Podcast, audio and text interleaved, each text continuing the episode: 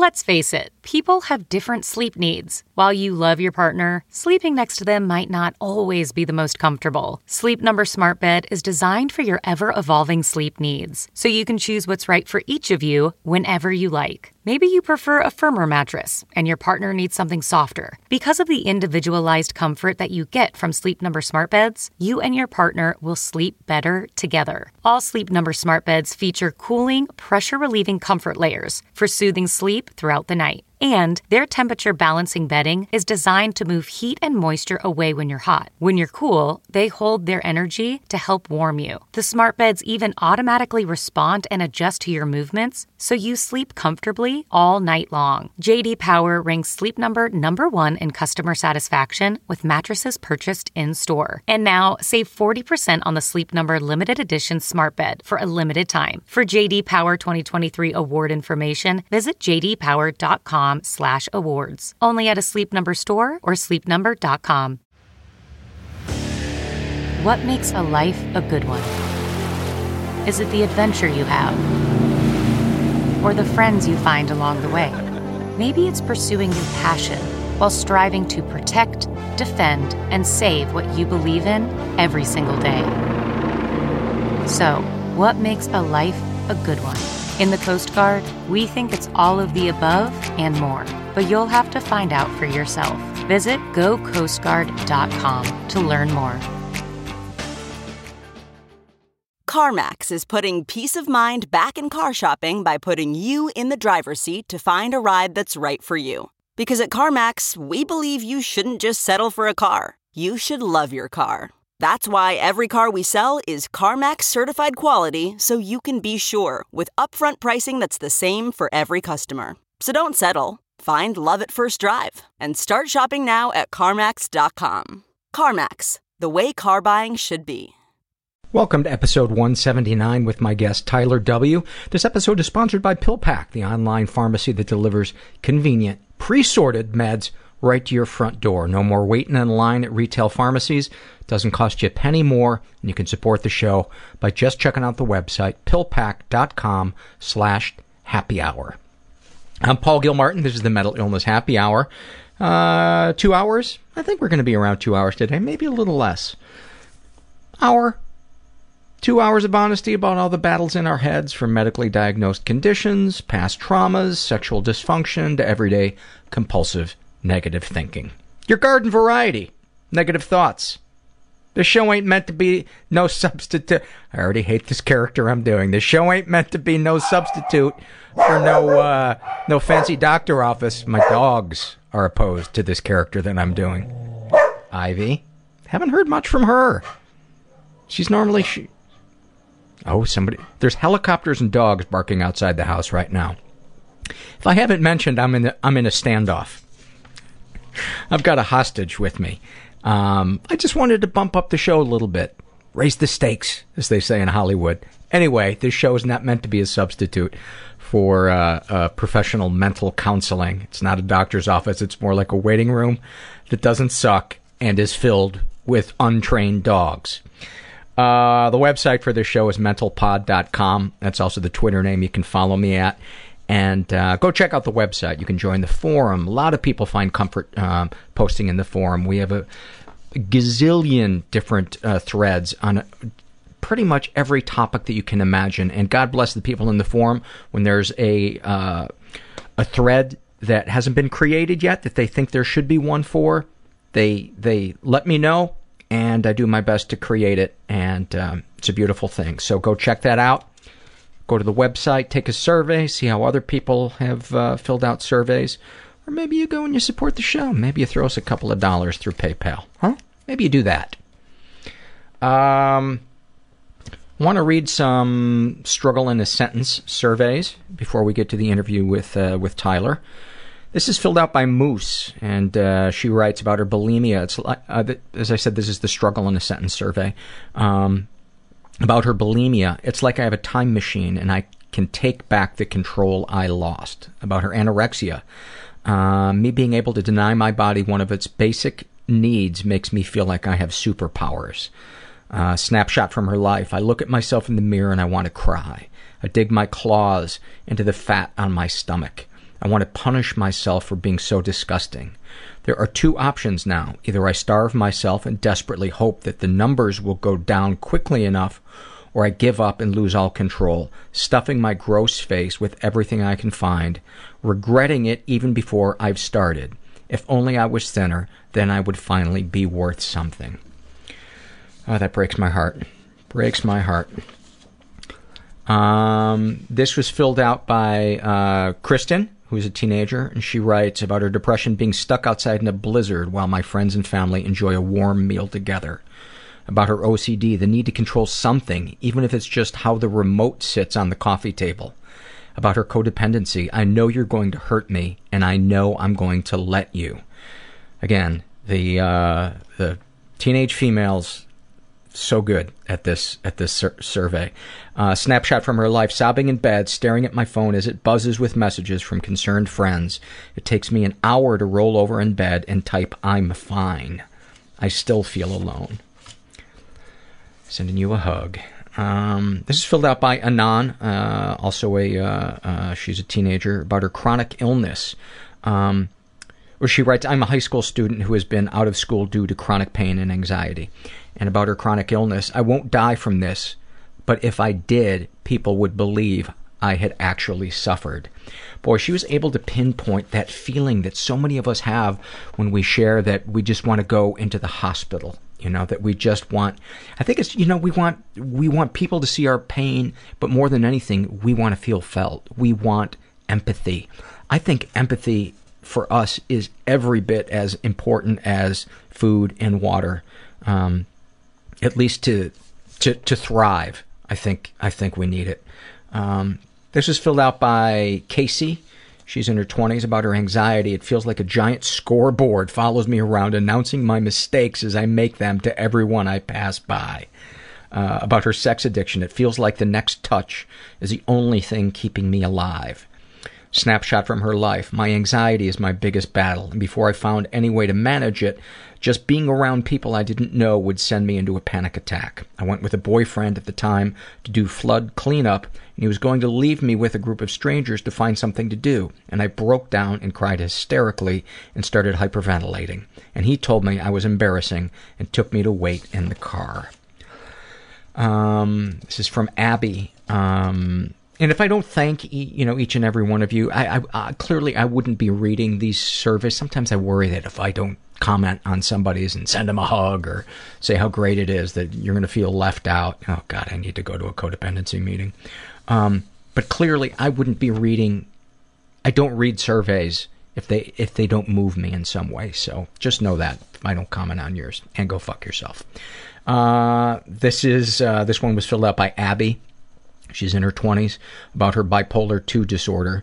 Feels like always fearing that you'll pay for being super happy this month by being depressed next month. Uh, about her ADHD, it feels like struggling to read or follow conversations and fearing that other people think you're lazy, disinterested, or stupid. Uh, snapshot from her life. Being in English class and realizing that everyone else could read and understand the book. Being in the office and realizing everyone else finished their work hours ago. And being afraid to talk about the medication that finally worked for me because there is such a stigma attached to ADHD drugs. Moonlight uh, is a genderqueer female and about her um, cutting. Trying not to cut is like ignoring a baby crying for attention. Um, she also struggles with anorexia, a voice that keeps telling me not to eat even when I'm hungry. Snapshot from her life. I once broke down sobbing while trying to eat a chili cheese hot dog. The voice in my head told me that I was weak to want to eat something I enjoy. Took me a while, but I did eat it. That breaks me breaks my heart that somebody would consider not eating a chili cheese dog. It was actually my thought when I when I first read that. I was like, how could somebody not eat a chili cheese dog that is in front of them? Um, this was filled out by Kenzie about her anxiety. Someone standing behind you all day with a balloon and a pin, never indicating why they'll inevitably pop it. I think somebody has submitted that one before, but that one I feel in my in my skin when I when I read that. I was like, oh my god. Uh, about alcoholism and drug addiction. I deserve this fourth glass because he abused me. Um, OCD. I checked the flat iron three times, but maybe the last time I checked, I accidentally switched it on instead of off. Oh my god, my house is burnt down. Um, I like this one. Uh, other compulsive behaviors, makeup. Every day, even home alone, as long as that soft beige number eight is on, I can feel a little pretty. Um, I wonder how many other um, people struggle with that too. Um, about codependency. I am worthless without validation, even if the validation is that I am worthless. Wow. That is, uh, that is profound. Uh, and finally, this is from RC uh, about his depression, a chronic, uh, his chronic depression, a fight to even feel sad. Boy, that one went through me when I read that one. I was like, yes, sometimes I, to just feel something would be uh, a relief. Um, and about his OCD, religion without the holidays. Oh god, I wish I didn't need to take meds.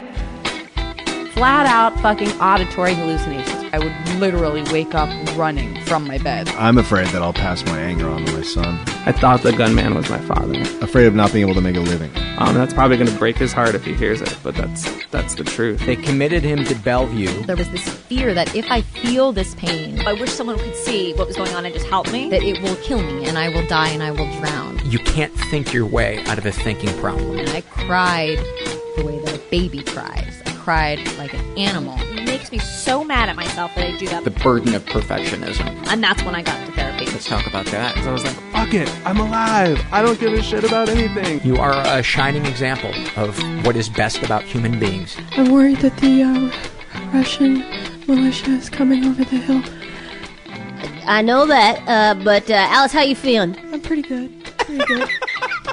I'm here with uh, Tyler. We're to uh, withhold his last name so he can uh, share more freely. And uh, his friend Kira, who we also recorded, is uh, sitting here with us. We're at Podfest. And um, where would be a good place to start, uh, Tyler? We when, when I was interviewing Kira, Tyler was just here as a, as a friend supporting her, and uh, he he let loose a couple of pieces of information. I was like, I think you might be an interesting guest too. And so, uh, so here we are. Where would be a good place to to start with uh, your story? How old are you? Uh, I'm 26.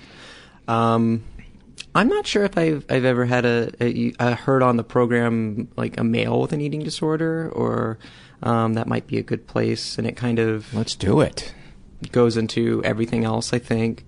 Um, I'm bulimic, so for me that means I I would eat a lot of food and then uh, make myself throw up.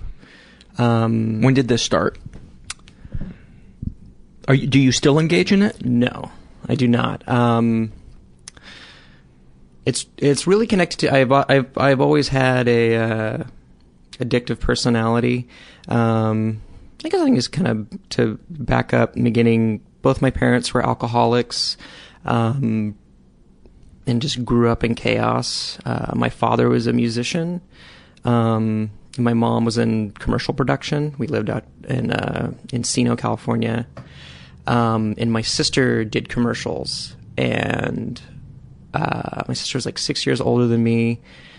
Um, I, I, I don't remember a whole lot because, you know, like young, but I do know that it was always there was no structure, nothing was solid, everything was crazy, and um, money was always um, like I, I I never felt like there was ever an emergency or anything, but I knew that was an issue because my father was a you know it just depended on what shows he was playing or if he, he tried to do a solo career and how that was going, and then they both drank and used all the time. What instrument did your dad play? Um, mostly bass. Uh, he did. He uh, he was a country western musician. Um, he had been a musician for a long time.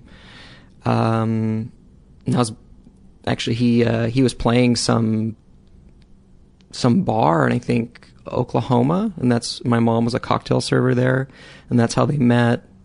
Um, and then uh, they stayed together. And then a couple accidents later, you have my sister and myself.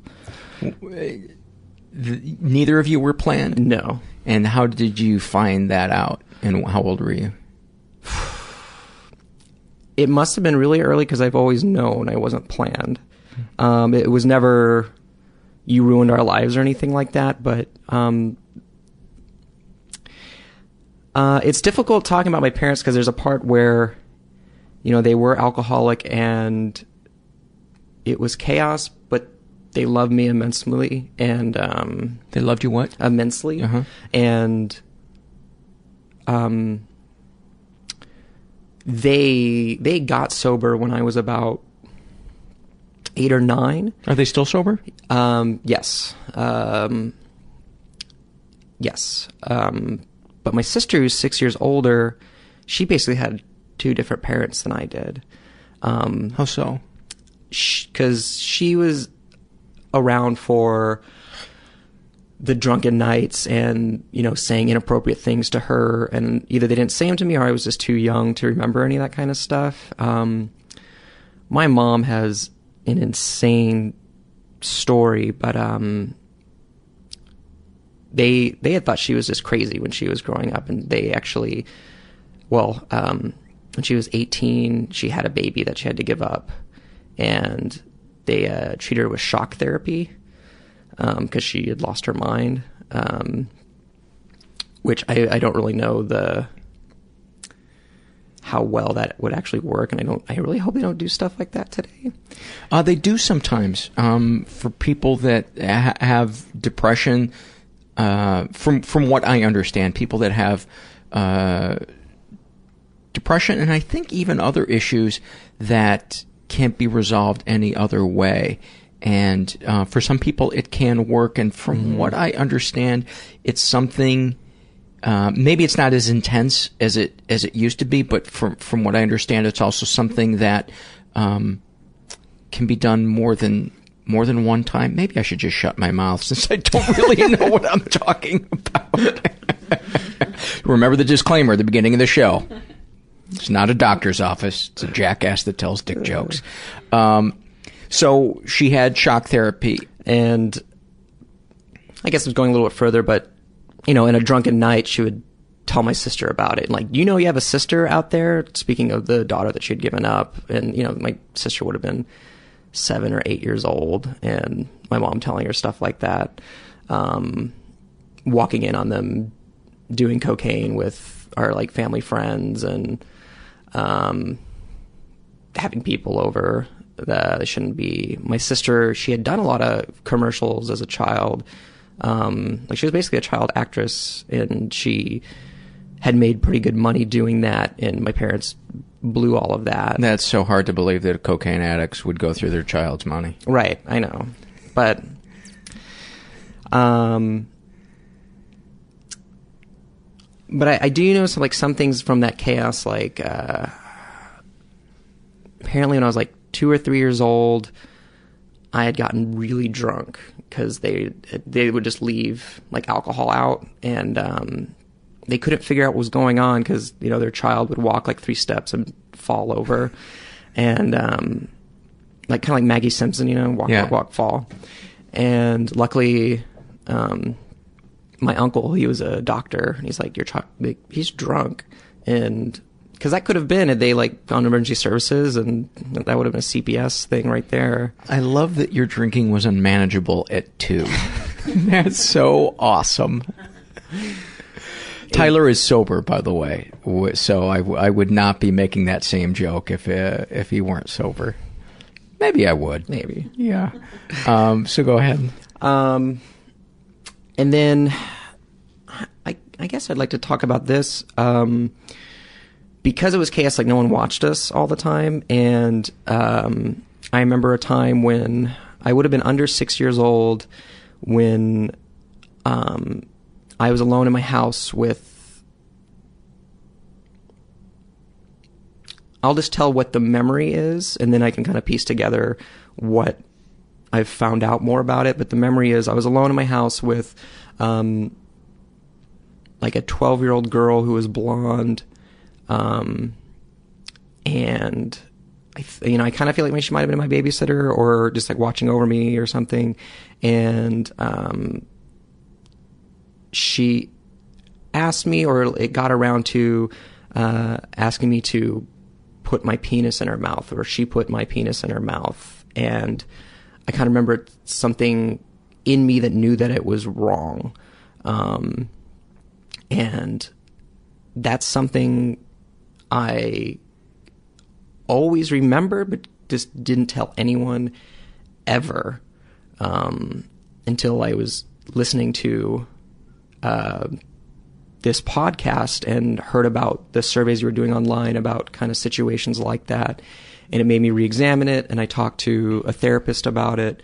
And then I I went to uh, my mother and told her what had happened. And um, there had been a time where I thought it might have been my sister, and that was I think that was another part of like I didn't want to bring that up to anyone. Um, but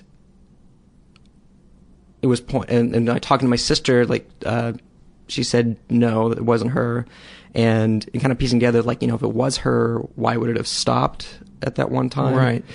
And um, there was a neighbor who um, she had been she had had a really troubled life, and um, it, it's it's it was probably that person.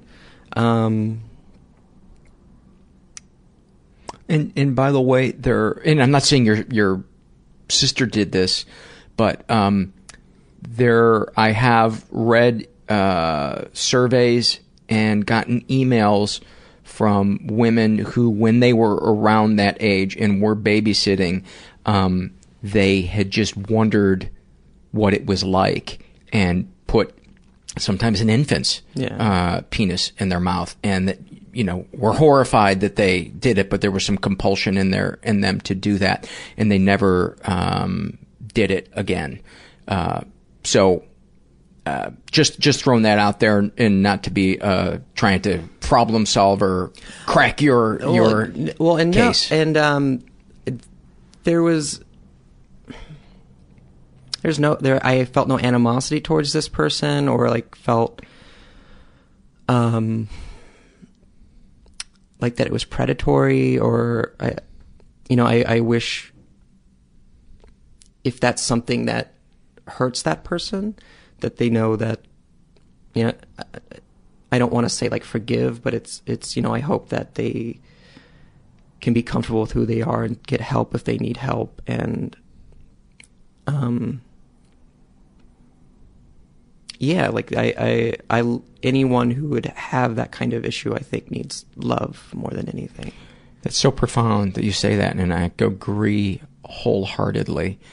The surveys that I've read and the emails that I've gotten, almost no person has forgiven themselves for things that they did as children. Yeah. And I just want to give them a big hug and say, You're a kid. Almost, I would say, probably all of them were not having their basic emotional needs met as a kid or were being abused themselves. And forgive yourself. Do you feel like you've processed how you feel about it? And you had said before to me that you would just, you don't really feel anything about it. Do you sometimes wonder whether or not that's num- you're numbing yourself to protect yourself, or if that's genuinely you've gotten to the root of it and that's kind of how you feel? Um, I think it might have started. Just mm, I'm not ready to deal with that. But um, yeah, I, I think I've I've processed it. Um, I think it was like an easy excuse for to justify behavior sometimes. Um, to be like, mm, I had a hard childhood or something, you know, and like, it was something I'd fall back on. But once, uh, um, something I I take to heart is I'm only as sick as my secrets, and you know when I express those things and talk about them with other people, um, they become a lot more manageable. And this um, something like this, once I started talking about it, it it wasn't my dirty little secret anymore, and it wasn't something I had to fit in a box somewhere in my head. It just was. And that makes total sense to me because I've experienced that personally as well. But uh, I also um, read surveys where people, in the middle of taking one of the surveys on the website, will have a cathartic moment filling a survey out and say, I've never shared that with anybody. I'm crying right now, but I feel lighter. Um, so I encourage anybody uh, out there, if not on this on the survey, find somebody safe and uh, and talk about that stuff that you want to you want to take to your grave because um, I I don't think there's any way of really burying it. It's gonna it's gonna come out in in one way or another. You may think that you're you're burying it, but um, yeah. So let, us get. I'm I'm kind of interested to talk about the um, the bulimia. How how old were you when it started, and was there kind of an arc or a progression to it? So, um, the first, I'd say that's like the first substance that I learned to abuse was food. Like that, um, that worked. You know, um, it it filled me emotionally and physically, and it was something I can control. Um, like just growing up in chaos. And um, we had moved from California to Little Rock, Arkansas, and um, it's beautiful, but the people there are awful. and um, I'm I'm white, and uh, people use like the N word down there, and they think you're in on the club because you're white. And and even a child, like uh, you know, like seven or eight, you would hear adults, you know, just open bigotry and prejudice and. Please uh, tell me everybody wasn't like that there. Um, no, hopefully not. Okay, I guess, but um, that's it's, and that's kind of where things started to fall apart because. Uh, my sister, uh, my sister and I kind of went different ways. She went act out and I went be perfect. And, um, you know, me trying to be perfect meant, you know, I had to control everything in the house and, and do everything. And, and sister, um, got into drugs and alcohol and, and tried to kill herself. And, um, my, my mom used to call me her little old man because I was just deathly serious about everything.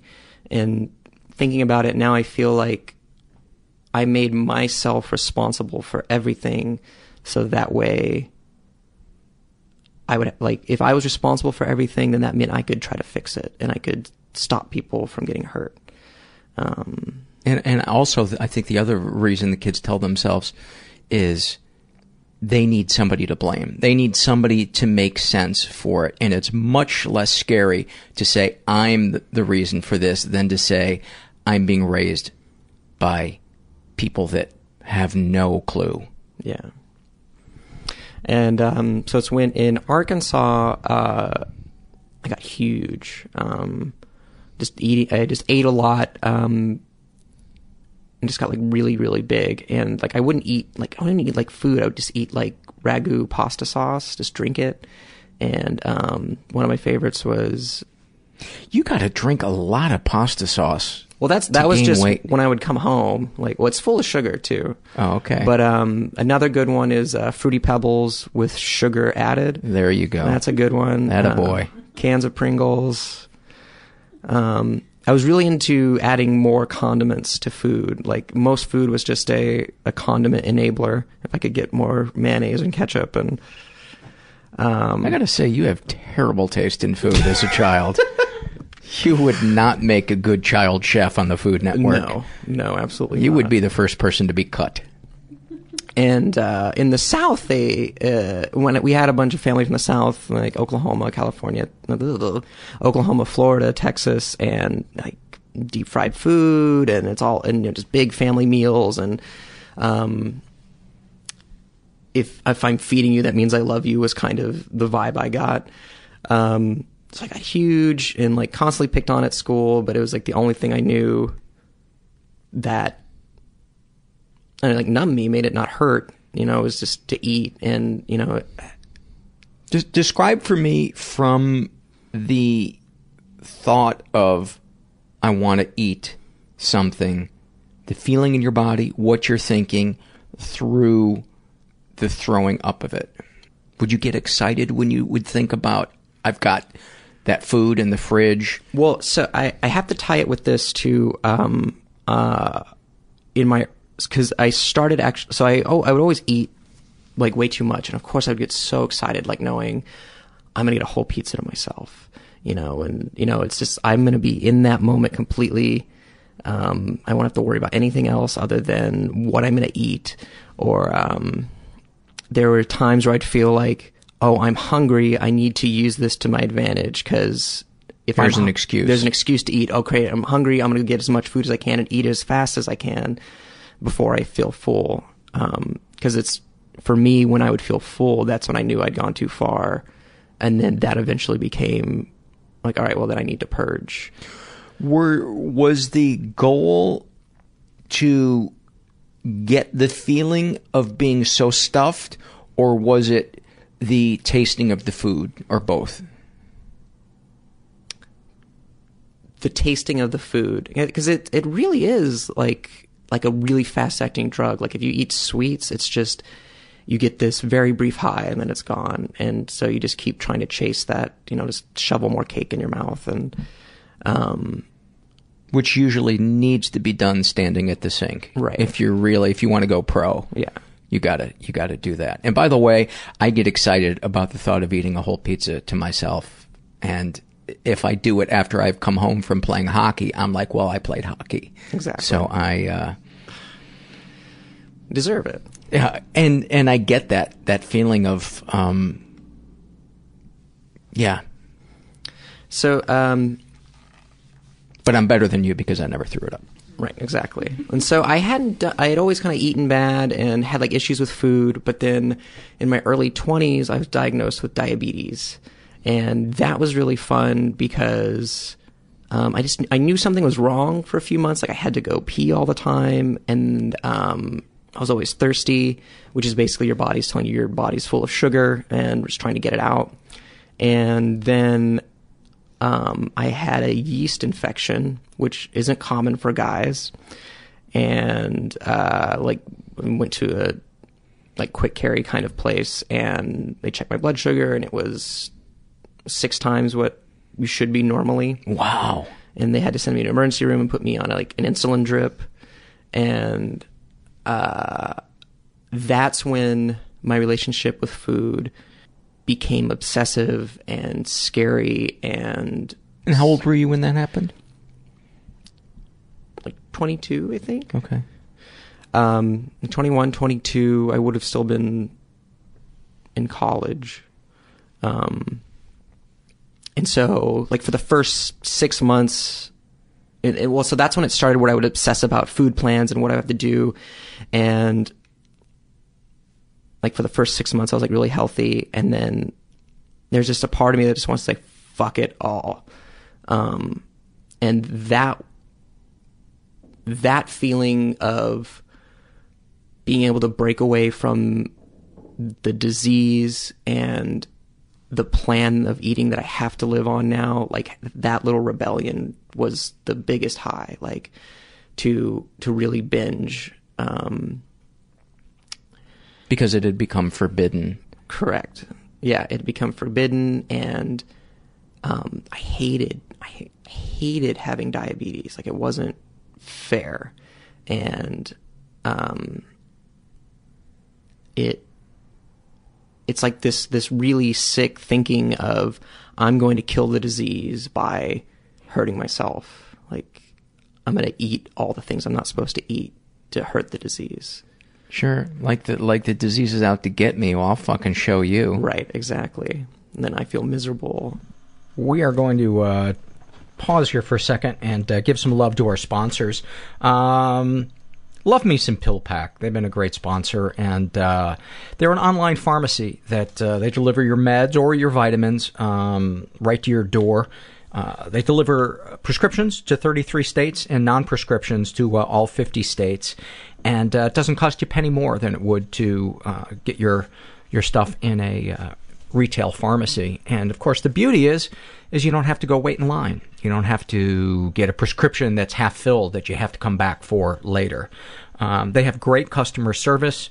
Um, they they care about your meds as much as you do. They know um, that it's that we fret over a gap in our service, and so they make sure that there isn't a gap in your service. That you always have the meds that you need, so you don't have to go a day without them. Um, and I love how they're all stamped with uh, the date and the the time, so there's no questioning. Did I take it today? or Did I forget to take it today? They've uh, they've thought of all that stuff. So um, check them out. It's easy to enroll. They'll take care of the switch over from your pharmacy to them. Super easy. And uh, you can sign up through pillpack.com slash happy hour.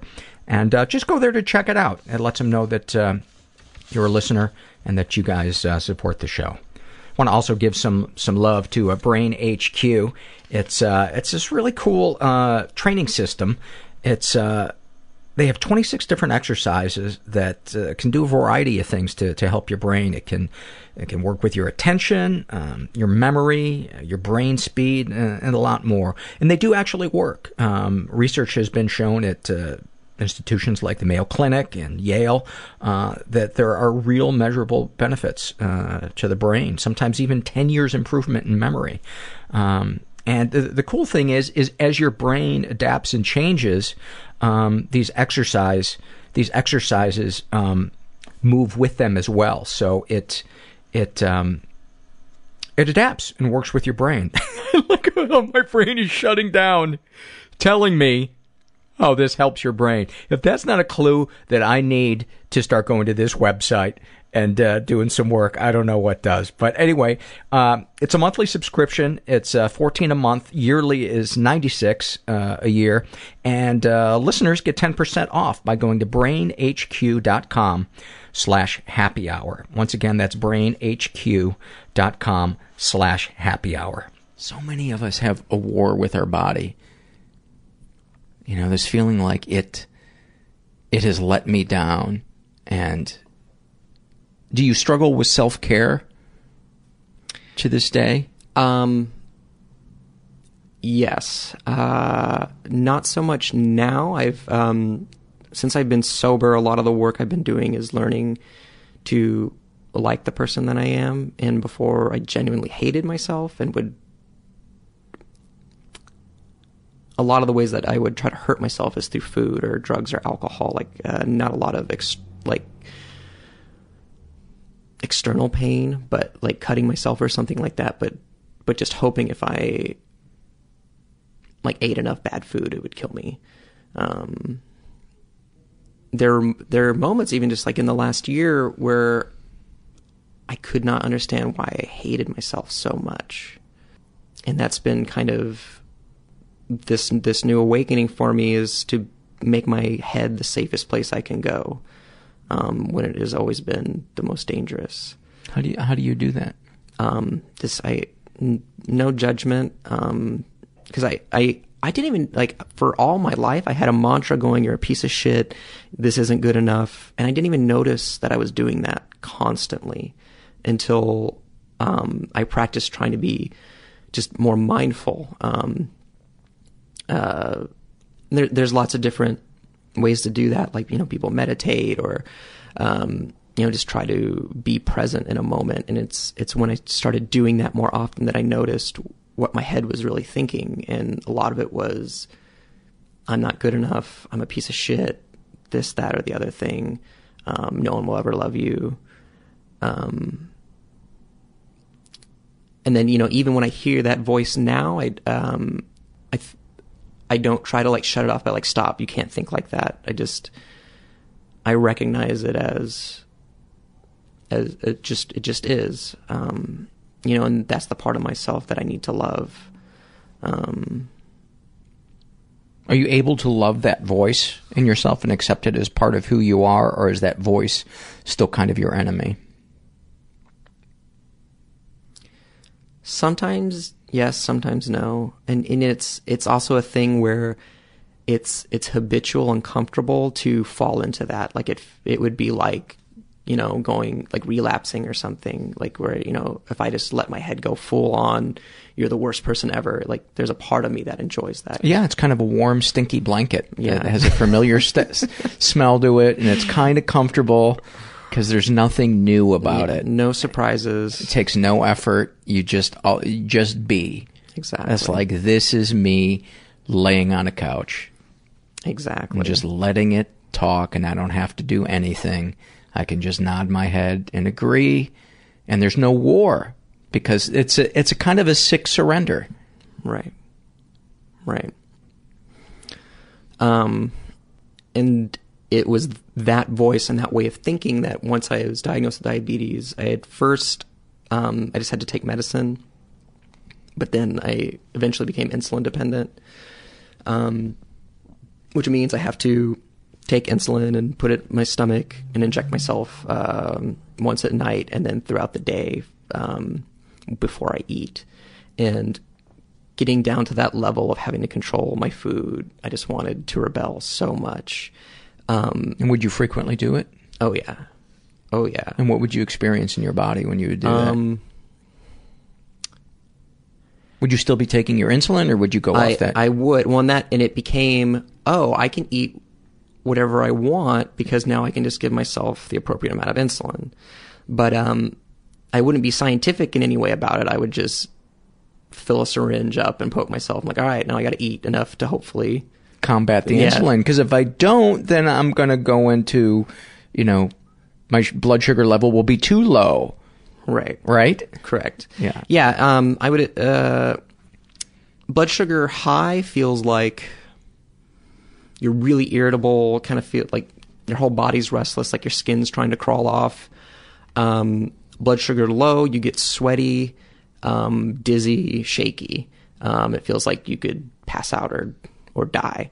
Um, and that even that's like a cheap high, you know, like getting to like really low blood sugar. Um, and like there's a part of me I'm like, oh, I have low blood sugar. This is good. That means I'm I like in my head that would mean, oh, I'm I don't have high blood sugar. This is good. I'm, Right. I'm about to die. Um, but when it got to that point, um, that's when I started throwing up food because, um, So it wasn't until you were diabetic that you started throwing up food. yeah. You you would binge before that, but okay. Yeah, I would only binge, but when it became when food became evil in my mind, like you know, if I eat this, it makes me sick. That's when it like I have to get it out of me, and um, Because you're a problem solver. exactly, exactly, and I see you as a go-getter. I don't see Right. any problems with any of this. I see a guy who maps things out, works through a flow chart, and uh, end of interview. yeah, get out of here, not sick enough. So go ahead. Um, and uh, it's, I remember like starting like it's harder than you might think, um, especially depending on what you eat. Like if you eat stuff that's dry and hard, you can't get it up. Like you can't throw it up. Um, and so, so there kind of becomes, you like plan what you're going to binge and throw up and like how much water you need to drink. Really? yeah. Um, and like getting a tool, like I used the handle of a toothbrush because um, like finger wouldn't do it after a while, and like and that was something I could just leave in my mouth and do. Because your gag reflex got Uh, I'm not Changed? Uh, well, and then it's like gross, like vomiting on your Mhm. hand. Like the whole thing is is not glamorous. But um, Did you ever consider a big cock? um, In my mind, that's a two for one. You get to explore your sexuality, right, and you've got a bulimic solution. exactly. Um, Right now, there is a handful of people that are so offended, and some of them are probably still listening just to see if they can get more offended, so that their email to me can be full, a full diatribe. Uh, go ahead. and I'm sorry if I'm if I'm crossing the line, but you know we've been hanging out. We went and we got breakfast this morning, and we hung out a little last night after after we interviewed Kira. And uh, I just enjoy your guys' company, and I feel very um, free to kind of let that that uh, part of my brain go. So So um, that and that's basically him saying, "Yeah, fuck you." so moving on. Have I offended you? No, no, no, no. Okay, no. all right. Um, so this is this. So I'd only done it like a couple times, but I would still there'd be these moments where I'd be like driving through a drive-through and not I could not stop myself. Like the car would just go and get the food, and I'd like be crying and eating. Like I can't not do this. I don't know what's wrong with me. Was it almost like you were watching yourself do it?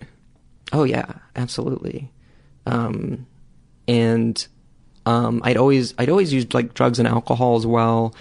And um, mid twenties, I got sober um, and started going to support groups and not using drugs and alcohol anymore. And that's when the food thing got out of control. Um, because the, that, the whack-a-mole. Yeah, the playing whack-a-mole, changing the seats on the Titanic. I Yeah. guess. Yeah, because then I just went full bore. Like now, alcohol and drugs aren't slowing me down. I can focus completely on this addiction. Were were there um, parts of yourself that you got in touch with between stopping the drugs and alcohol and the eating disorder taking off? Things that you consciously were like, "Oh, I don't want to feel this," Um, or was it just a general disease? Well, no, because uh, I um, I I had been married when I got sober, and we we split up because just getting sober and staying together didn't work out, and so there was that divorce happening, and um, I'm a law student, and law school's really hard. Um, so I don't just- think you have enough on your plate. and that is not meant as a as a pun for your uh, your your thing. No, I didn't even catch that. I did Uh, immediately after I said it and hated myself. Um, You're getting a divorce. Pick pick up there. So, um, I had had my bottom with drugs and alcohol once the divorce had started because we had split up and then I'd been sober without talking to anyone or working with anyone and that didn't work and I went back just as hard. And so I started getting sober and What were your substances? um, mostly party drugs and then alcohol because alcohol is always available.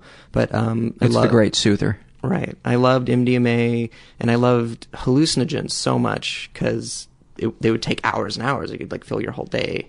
uh, You know, if you take mushrooms and acid, and then um, I would always use nitrous oxide with my hallucinogens. Um, which How is- do you would you just do whippets or what would you? Yeah, but um, That is that is such a high maintenance drug.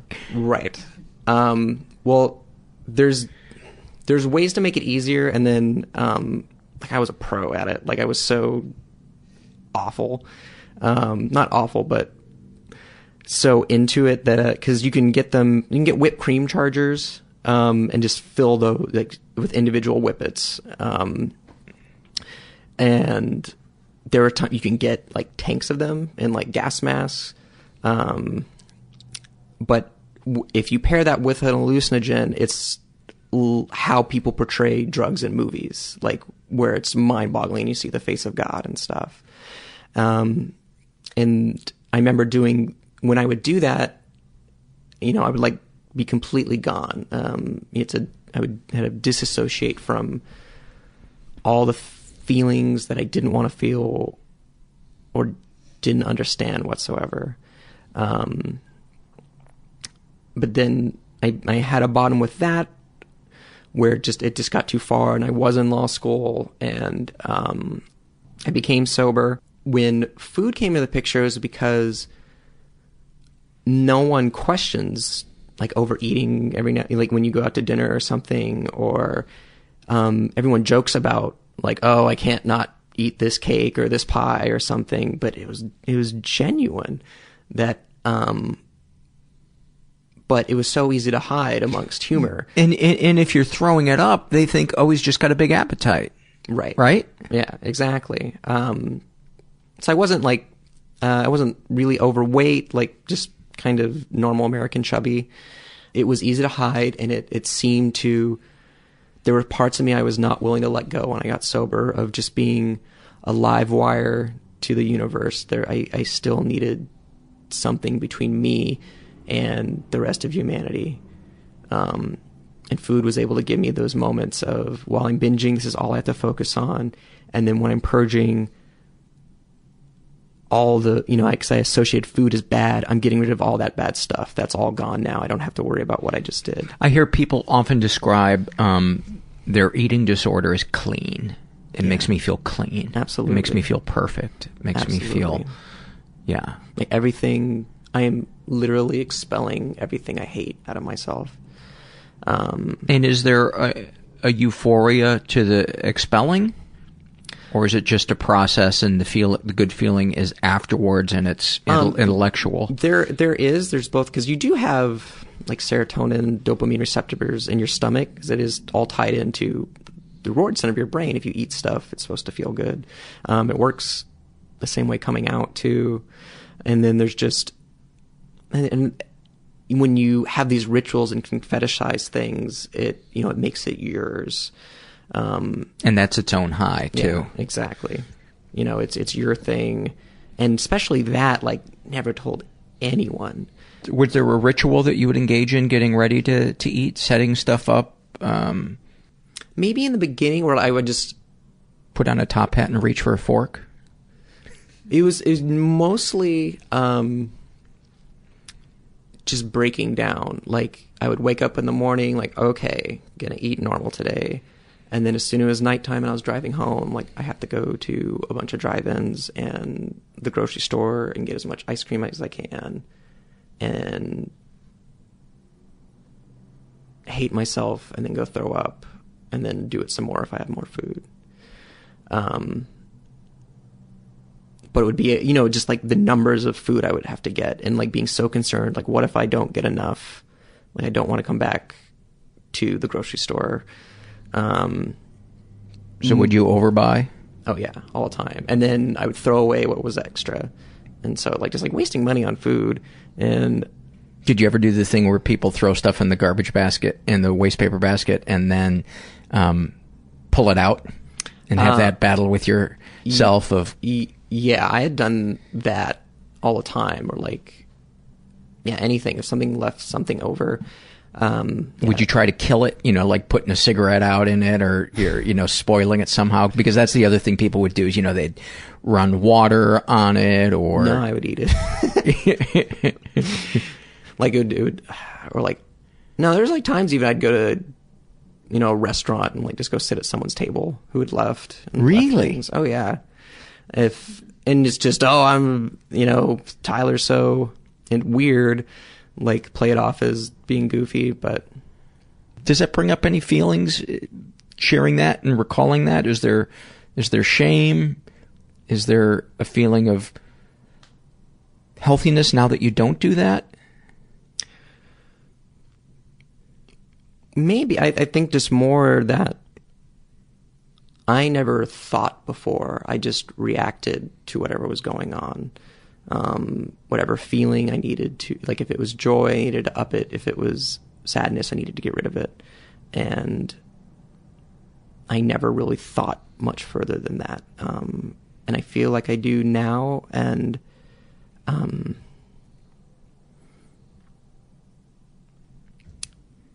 I, I don't have a lot of shame for things just because just because I've hated myself so much. So like now I try just to see, you know, things that I might have been ashamed about before as um ways to understand who I am as a person and just understand the human condition in general. What, what changed for you other than getting sober to help you get that under control because you did you go to a support group for that or did you just kind of so this is even kind of at the beginning of this year things had gotten really bad just like every night binging and purging and then I would um take too much insulin too so there'd be like nights where things would go bad. And then I found a support group that was centered on issues with food and I heard what they had to say and I thought okay I've gotten their tools. I'm just going to apply them for myself and that lasted like maybe a couple months and then I was back at it worse than I'd ever been That's so, that's so common too. That's so common. I think people forget that it's that energy of those other people and being in daily contact with them that Ab- is absolutely. And um, when I'd finally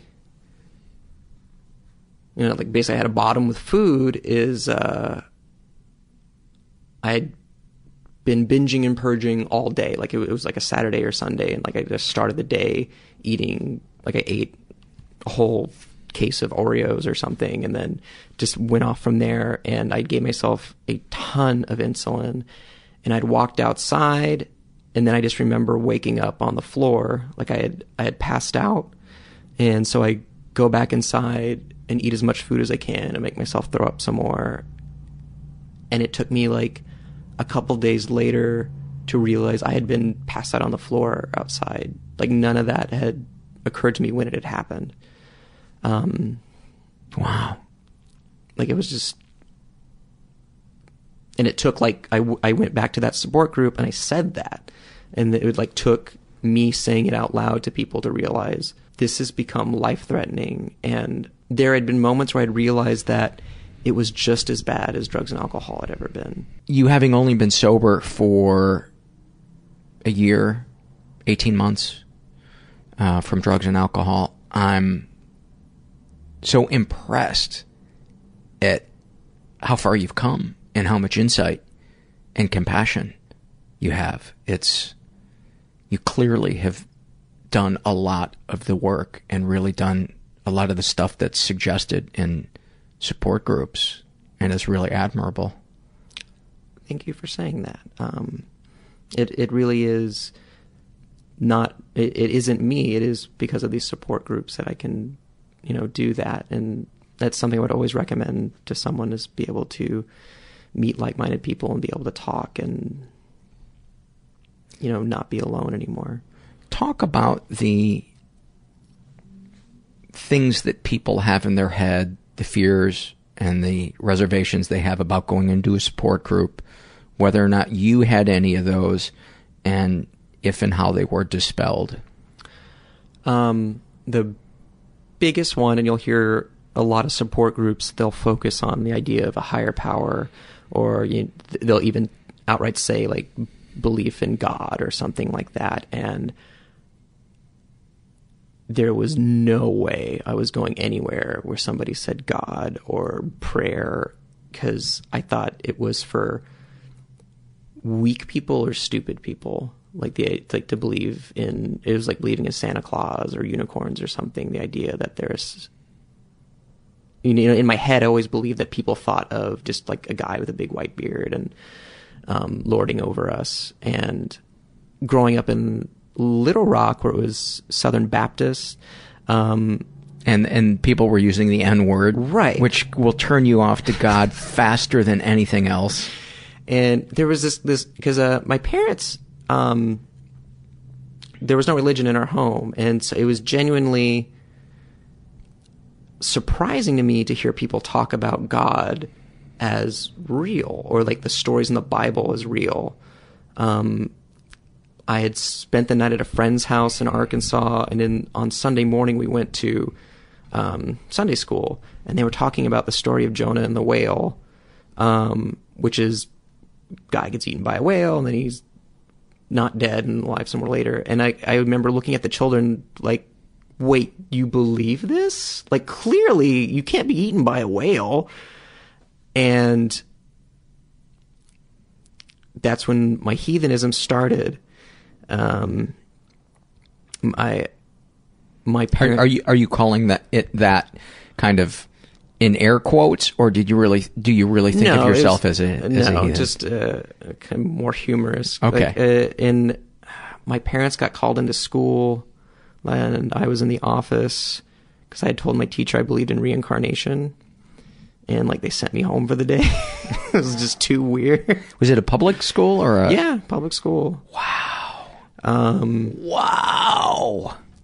Because that was I had like when I was a child I was like very serious. I obsessed about the idea of death when I was like 8 years old and like could not let go of it until my mom started talking about different things like maybe reincarnation or and like that I was like okay, if I can come back then that's fine. And I guess I said that at school and got in trouble. Um, and this would have been what in the nineties? Yeah, nineties, Little Rock, Arkansas.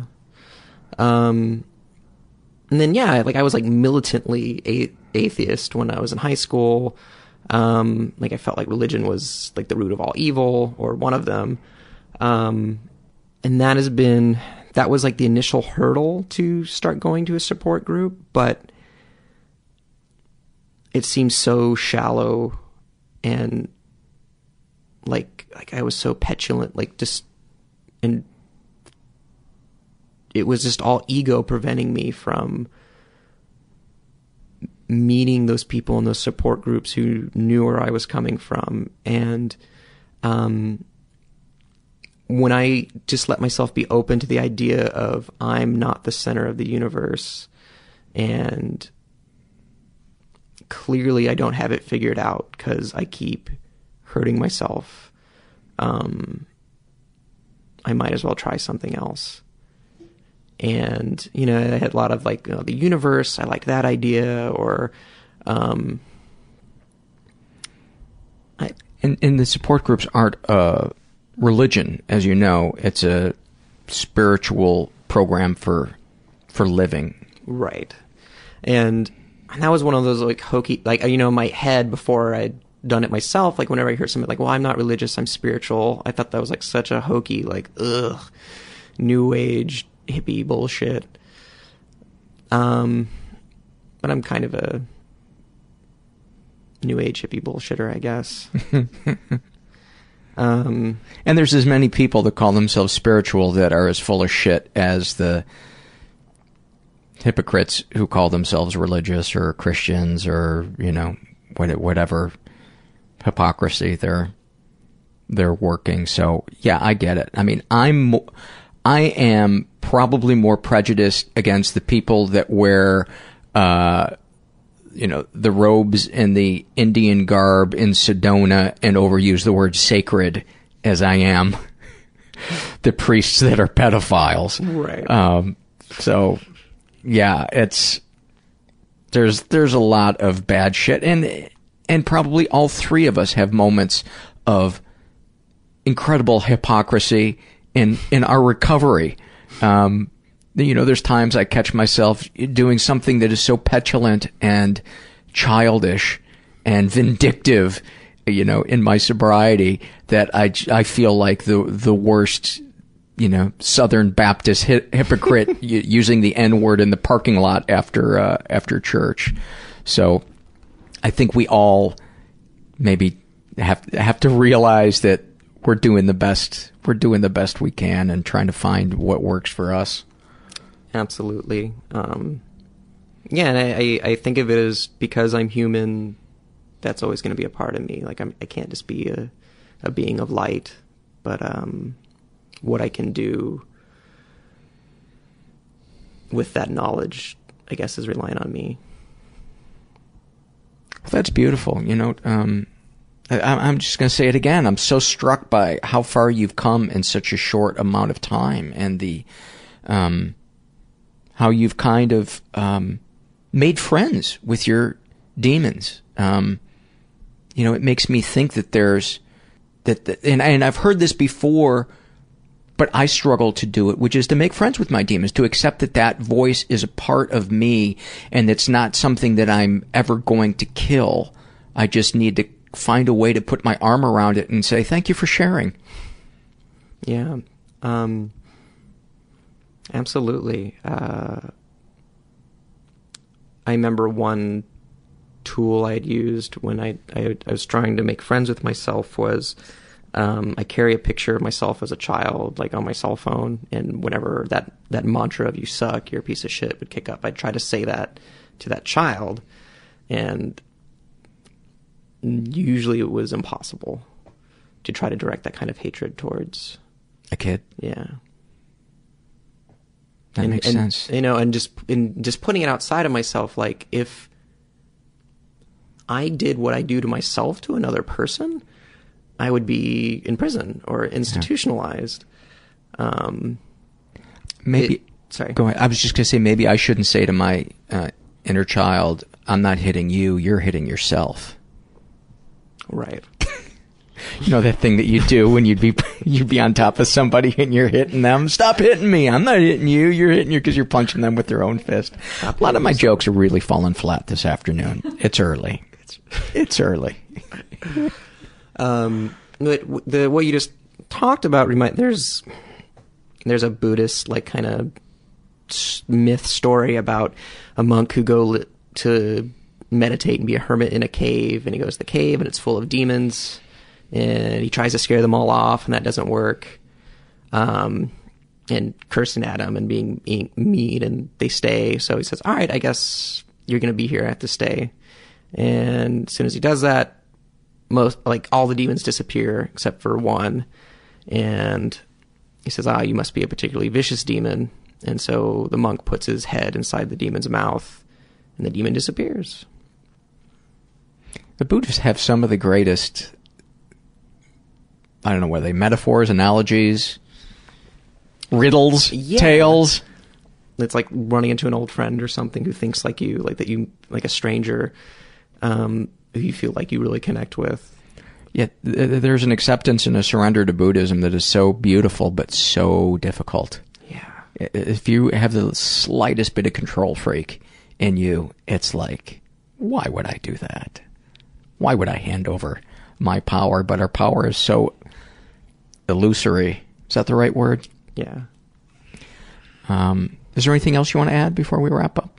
No, this is this was a blast, and and just I I, I appreciate this podcast so much.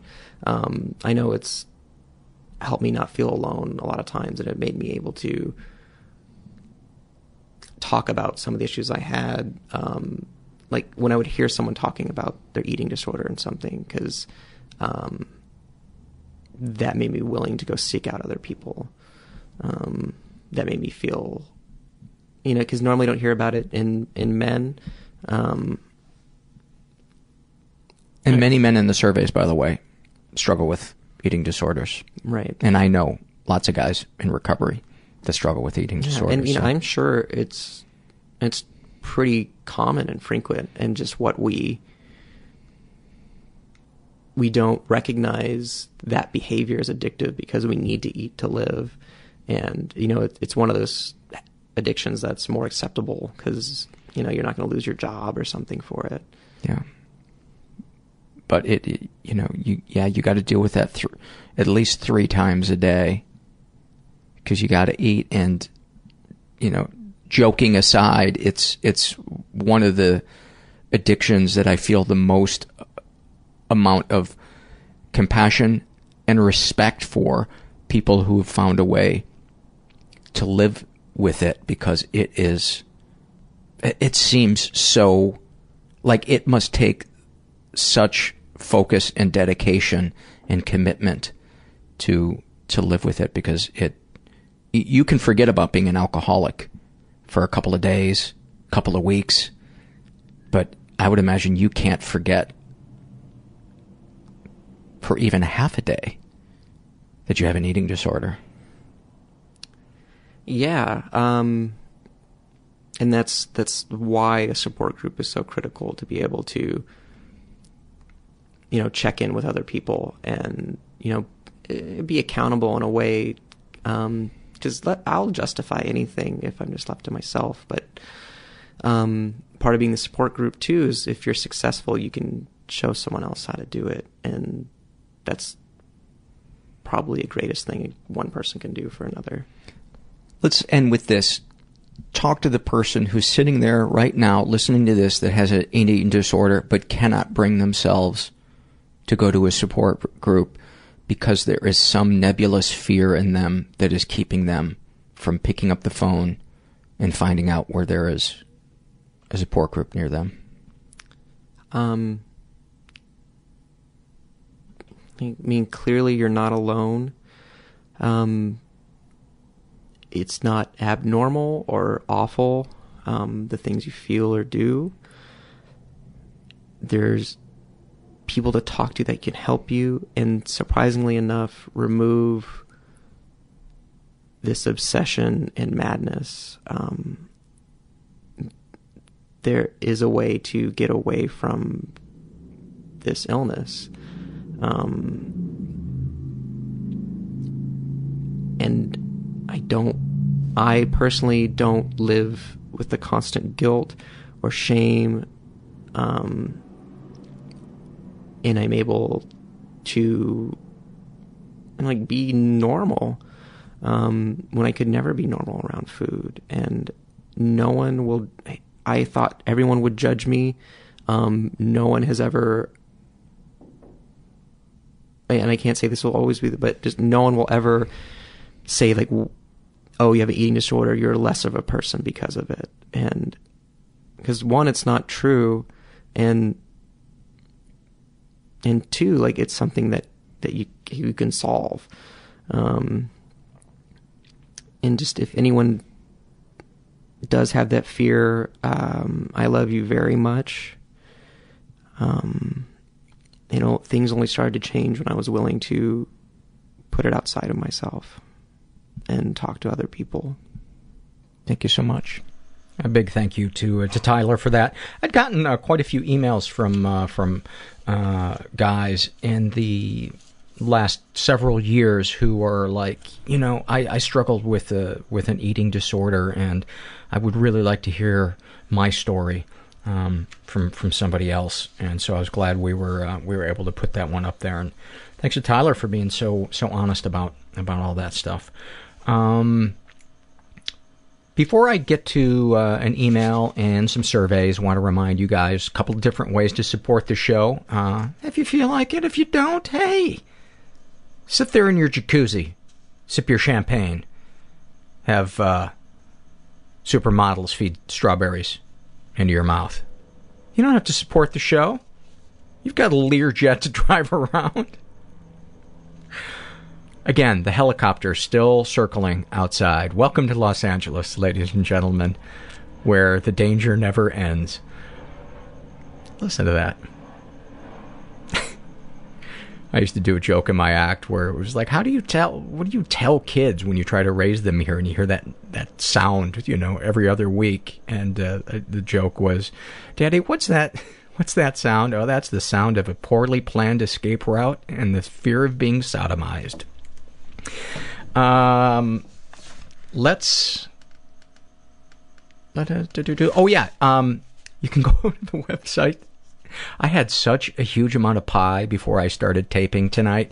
I think I'm on the backside of the pie. I think I'm.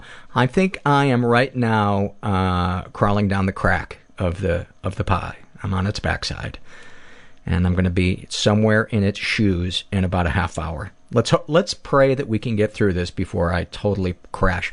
And I and I stood over the pie, eating it like somebody was going to catch me. Now I don't I don't have an an eating disorder, but why do I eat it like I'm afraid somebody's going to catch me? I don't I don't understand that. Um, is it impatience that I'm just I don't know, fucking weird. yeah, you can go to the web I'm just going to erase the entire show at this point. Um, you can go to the website and make a one-time PayPal donation or a recurring monthly donation, which is huge to supporting the show. Either one is greatly appreciated. You can shop at Amazon through our search portal. Um, you can buy a T-shirt. You can buy a coffee mug um, through our site, not through the Amazon link, but through through our site, separate from the Amazon link. Oh, it's all spiraling. I, I pray for the helicopter to come back in shine the light here into my office and gun me down with a sniper rifle. That might be a little dramatic. Gun down me and my dogs with a sniper rifle. Uh, yeah, I'm I'm done with the with the. God bless you, regular listeners, that you you hear moments like this again and again and again, and you come back for more. I know a lot of you write and say we like the mistakes. There, uh, thank God, thank God. All right, I want to read an email that I got from a listener who calls herself, um, I think DVD. Yes, DVD. Um, and she had written me. I'm not going to read the whole original email that she wrote me, but she's basically saying that she's wants to have a better relationship with her dad Um, he was abusive when they were kids. He had an explosive temper. But, you know, we also used to take her hunting and stuff like that and fishing and, you know, they had nice moments together, but she never knew when he was gonna, he was gonna kind of explode. And she's trying to be closer to him, but she's feeling, uh, an incongruency. Um, in dealing with him. And so I said, uh, I think a lot of us struggle with a parent who is both dark and light. And I try to remember that I am as well. But I, I think the important thing to ask ourselves is do I get something positive out of my interactions with them today? Because personally, I don't with my mom, and that's why I cut contact with her. But uh, if she, ha- you know, had become a person who wasn't toxic, I could, I think, easily forgive the stuff um, from the past. So it's much more important about what that parent is bringing today and how they how you interact with them and how they are able to accept you now being more expressive about what you feel since you couldn't express that as a as a child. And um and so she wrote back and uh, I really want to protect him. He's a very fragile man, and I think I always sensed that. So I would play daddy's uh, girl, partly to protect everyone um, trying to keep him happy, but also partly because I thought he needed that from me. So I resented him, and he would be surprised to know any of it. I worry about what he can handle now than uh, more than I did before. He's always been depressed, um, and since my younger brother left home, he's isolated. He took all his pride in being a father and his shame about everything else, etc., etc. The thing is, I don't know what I might gain gain from that. Uh, I don't think what I might gain from that is worth causing him pain. I want him to think we're fine and have been fine forever. I don't know if there's an intimacy there I'm avoiding in avoiding honesty, but still. And because I had suggested to her, uh, you know, open up in a diplomatic way to him about, you know, that you don't want to punish him, but you feel you want to feel closer to him, and you need him to understand these things that that kind of hurt you as a kid. And um, and so when she sent me that last thing back about do you think there's an intimacy that can be achieved there? And my opinion, you know, and I and I always preface this with it. I'm not a therapist, but my opinion is is the intimacy will be thin at best with somebody that you have bottled up feelings about, and maybe go talk to a therapist because honestly, I, I couldn't continue playing the parent uh, to my parent. It almost killed me because then my addictions uh, exploded trying to cope with the feelings of sadness, abandonment, and rage. And I would imagine you've got probably some of those feelings bottled up in you. And to not share those uh, with your dad, um, I, I, I don't know. I, I just wonder how, how you don't need to be mean about it, but I think you you let, need to let that person know that there is a part of you that's trying to heal. Um, and it's all about communication and finding the right words, and I think that's why support group or therapy would be good to help you with that. Um, yeah, so there you go. I thought that was an important topic to to touch on because I think there's a lot of people that have that that feel like I should like this parent, but I can't. Well, there's no should when it comes to feelings. You know, forget about should. Our feelings are our feelings. All right. This is an awfulsome moment. Um, look at us. Right out of the gate with an awfulsome. I don't care. I'm a renegade. Go awfulsome right up top. This is filled out by Jan Exer. She writes, My college boyfriend brought me a heart-shaped box of chocolates for Valentine's Day. I think I'd eaten one or two by the next day when he returned to my dorm room with his brother and they proceeded to eat the entire box of chocolates as my roommate and I looked on in disbelief. At one point, my boyfriend's brother asked him if it was okay for them to be eating the chocolates. My boyfriend replied, Well, yeah, I bought them.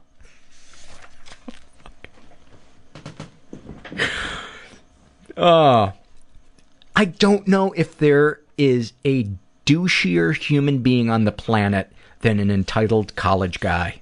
I really don't. And I've been that guy. So, um, just a walking ball of awfulsome. Uh, this is from the What Has Helped You survey filled out by Alex, uh, who is a transgender, uh, female to male, and uh, he is asexual. And uh, his issues are anxiety, depression, ADHD, anger, and overwhelming emotions. And what helps him is Um, the only effective ways I found to handle it when anxiety, rage, or despair, um, when they seem all consuming, is drowning it out with sometimes even more intense things. Uh, one thing I do is get in my car, put on the headphones, and blast the loudest, fastest punk rock I can find, singing along at the top of my lungs. Thank you for that. That uh, I bet that is uh, incredibly cathartic. This is from the vacation arguments, one of our one of our fringe surveys, but uh, oh man, there is nothing like a good vacation argument. And this is filled out by Heidi, and um, oh Heidi, hi, she says. Um, I thought it was Heidi, and she's saying hi to me. My honeymoon was memorable for all the wrong reasons. I was very anxious and traveled only two hours away from home in the same country, and when me and my new husband arrived, I was full I was in full on panic mode and told him to take me home. He clearly refused, so I threatened to go to the nearest cop station and inform them that he had kidnapped me and was holding me against my own will. Safe to say, I stayed. However, my mum and dad did have to come stay and ended up sleeping in the hotel on the bathroom floor on a blow up bed. The running joke is that my husband spent more time with my parents than his own wife on his honeymoon. We laugh now, but at the time, it was hell for all involved. that that could definitely be an awful moment. Uh, this is from What Has Helped You, filled out by easily broken. She's in her 30s and has depression, anxiety, OCD, and body shame. What helps her? My husband being incredibly supportive, my Zoloft prescription, and my cats. Also, I have a new medical doctor who is very patient and understands that my feelings are just as important as my body when it comes to how I am feeling. Boy, keep that keep that doctor because that is so so important. That's great. Um, this is from the Being Hospitalized survey filled out by Lucille. Uh, she's 17 and um, why were you hospitalized? Eating disorder, self-harm, depression, anxiety, bulimia, and anorexia. Describe your experience. Being hospitalized pushed me until I felt I needed to recover. I was having no luck up until that point. I had already spent some time in outpatient programs, but I was making no progress. That's pretty common. i that's her saying that's pretty common, not me. Um, I found out. That's pretty common, I found out. Uh, a lot of the friends I met in out and inpatient also benefit from Again, I'm going to go rewind the entire show.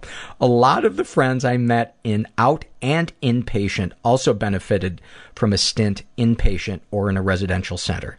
The feeling of powerlessness in that environment is awful, but it's the only way to really push me and a lot of other people with eating disorders slash self-harm out of our nest. And that makes sense. There is a beauty to surrendering and realizing we're powerless over something that um, that we can't manage. This is from What Has Helped You, filled out by Scratch. He's in his 20s, struggles with anxiety and depression. What's helped? Meds. Uh, CBT therapy, that stands for cognitive behavioral therapy uh, meditation, uh, the podcast. I gotta have a little bell that I ring when uh, when people when I when I pat myself on the back. Uh, research into the causes and effects of these diseases, creating slash helping people uh, things that make me happy with the way I spend my time. When I'm really suffering, I play out dialogue internally between myself and Eckhart Tolle's voice, imagining what he probably would say about what I'm feeling, or sometimes asking myself questions in Paul's voice, the way he might to a guest of the podcast. This method of having Tolle and Paul inside my head is characters helps me get towards the meat of why I'm experiencing these feelings. Uh, it helps me to see them from an outside point of view, which can empower me to take control of them a lot easier. That makes perfect sense to me, but I should let you know I am in the Actors Guild and you owe me residuals. This is from the Being Hospitalized survey, filled out by Cupcake1990. And uh, she was suicide, she was hospitalized for actively suicidal major depressive disorder. Uh, how was your experience? It absolutely helped. If I was not hospitalized, I would still be planning my death. Being hospitalized, I was taken away from all of the avenues I had previously used to plan my death, and I made the decision to live. If I skip my medication, suicidal thoughts rush into my mind, so I have to stay on them. Sometimes I still hide and cry when I see others with genuine happiness, but thankfully I have an amazing local support system who notices when I feel this way because I include them on my journey. The stigma doesn't bother me too much because I have to live uh, I have learned people will not be better off without me, so hospitalization is what it took. Thank you for sharing that. And I know a lot of people have had negative hospitalizations um, experiences, but I'm so happy to hear when there are good ones. And I think the key to, to what she shared too was that she has a local support system. I know I would be dead without a support system. No amount of intellectual knowledge would um, have gotten me um, any forward progress. Let's see.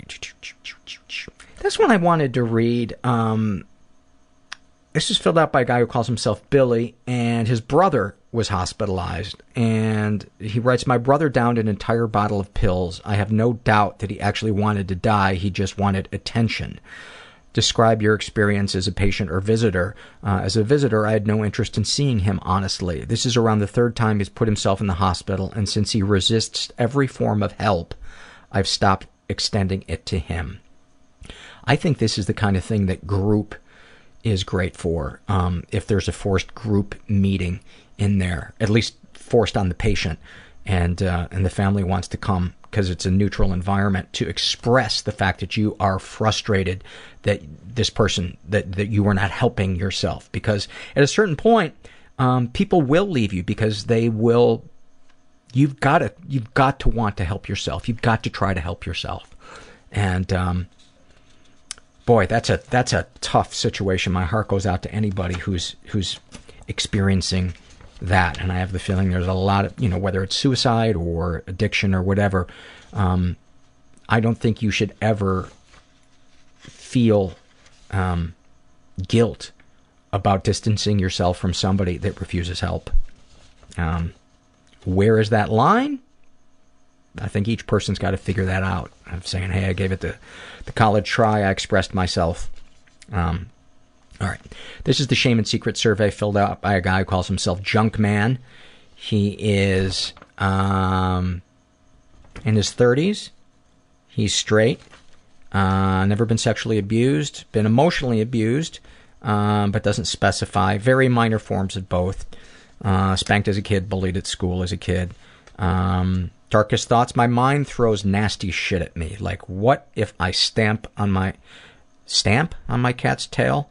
Uh, now after I've just fed him, my cat who I love and am only ever sweet to. Sometimes when I'm rooting around the toolbox, I'll get an image of caving one of my friends' heads in with the hammer, or I'll be walking through the house with a Stanley knife uh, and have the thought of slashing one of them, then shudder. Um, dude, I think everybody does that. You know, there. I I don't think I've ever picked up a baseball bat and not thought about caving somebody's head in. Though as shitty of a hitter as I was in little league, I'd probably miss him. Um, darkest secrets. I once jacked off to a picture of my grandmother as a young woman. I so wish I had a time machine so I could go back to that photography session and just adjust her hair a little bit and then whisper in her ear, I'm from the future. I'm from the future and I just want to make your, sure you're pretty because your grandson is going to whack to this.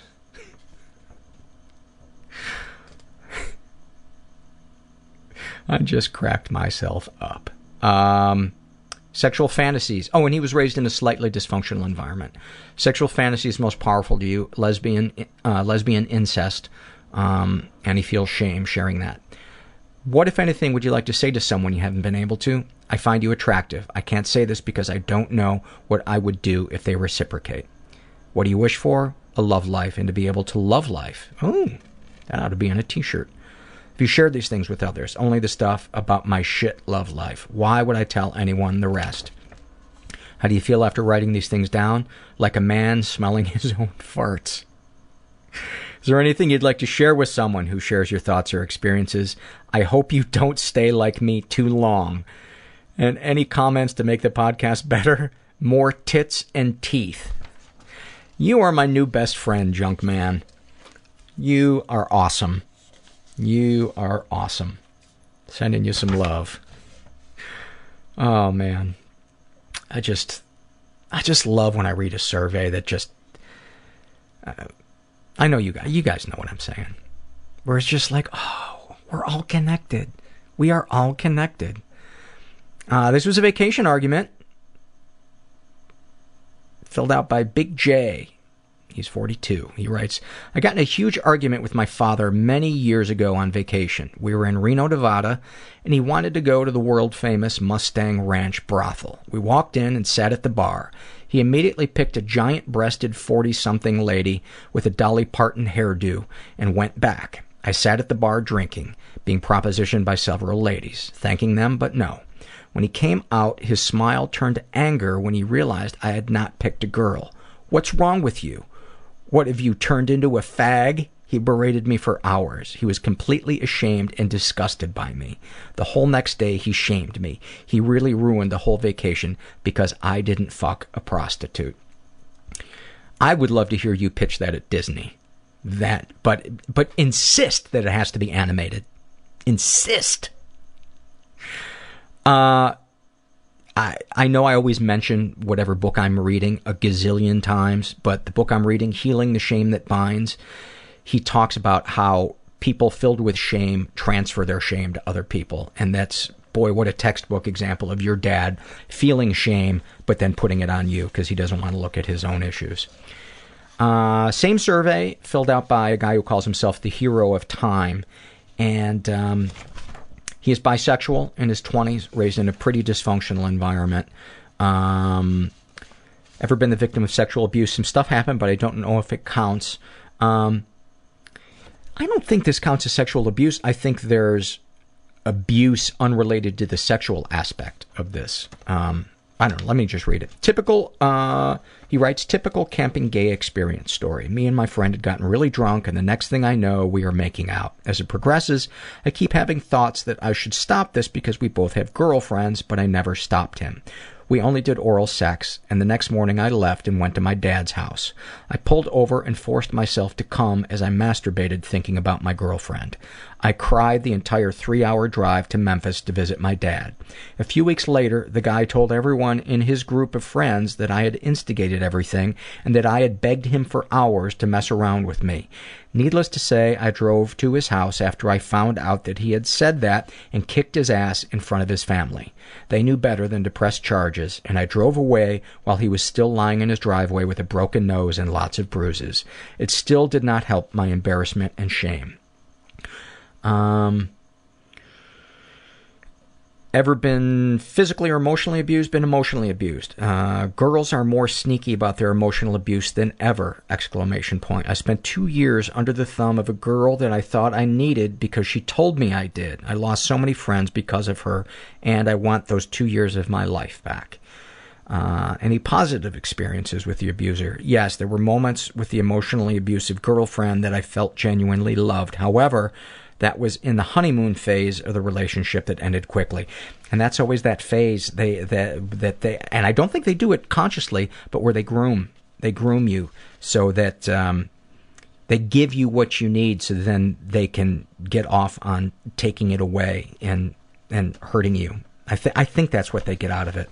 Um, I don't know. That's just my guess. I, I think it's a lot of the same dynamic as um, uh, predators you know, it's kind of an emotional, um, being emotionally predatory, presenting a, a mask of here I'm everything you want me to be in the beginning, so I can lure you in and um, and feed off you. Uh, you're listening to the Animal Planet. uh, any positive experience? Yes, I read that. Darkest thoughts, sex, all the time. Maybe it's because it has been so long since I've had any besides myself, but I just need one day or night or both of good fucking. I want someone to want me, not because they are drunk or because they are desperate, but genuinely because they find me attractive and sexually desirable. Darkest secrets. I brought people home to my parents' house to do sexual acts with. One time, I brought a guy home and took him home afterwards. My mom asked me the next morning if anybody was here last night, and I said no.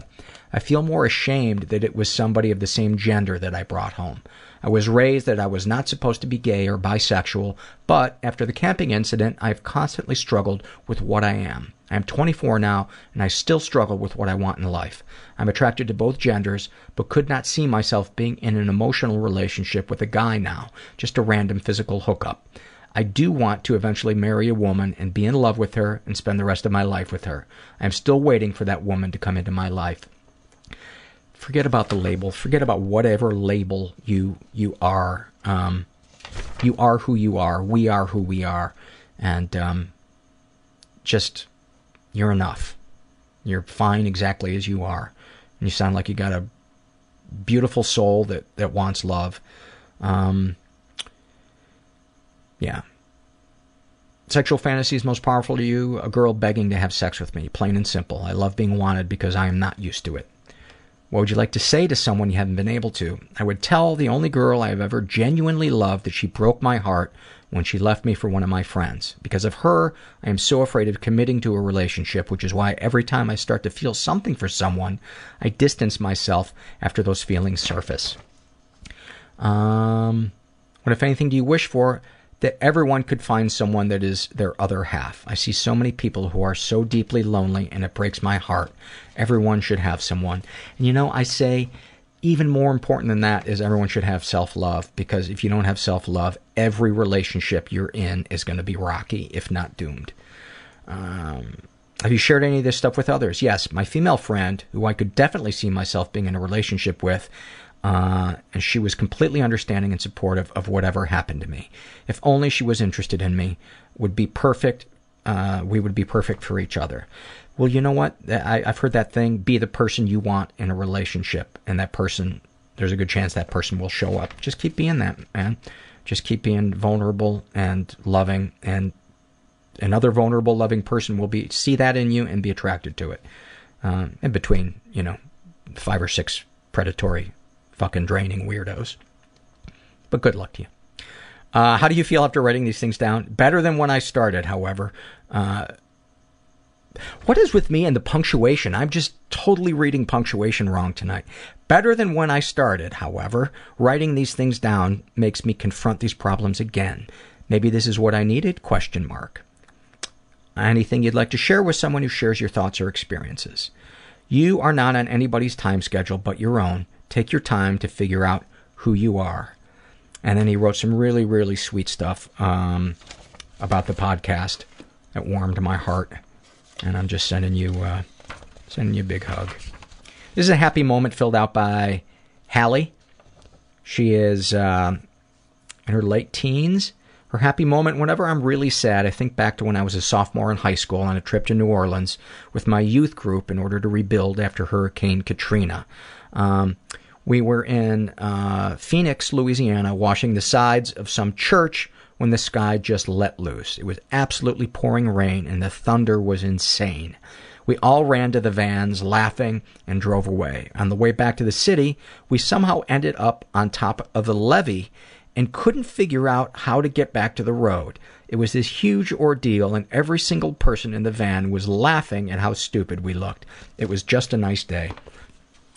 There's there's nothing like laughing with a group of people when you when you blunder or something. I I love that feeling. I love that feeling. Uh, Shame and Secrets, filled out by a guy who calls himself. Uh, we got a nice run of uh, men filling out the the Shame and Secrets uh, survey.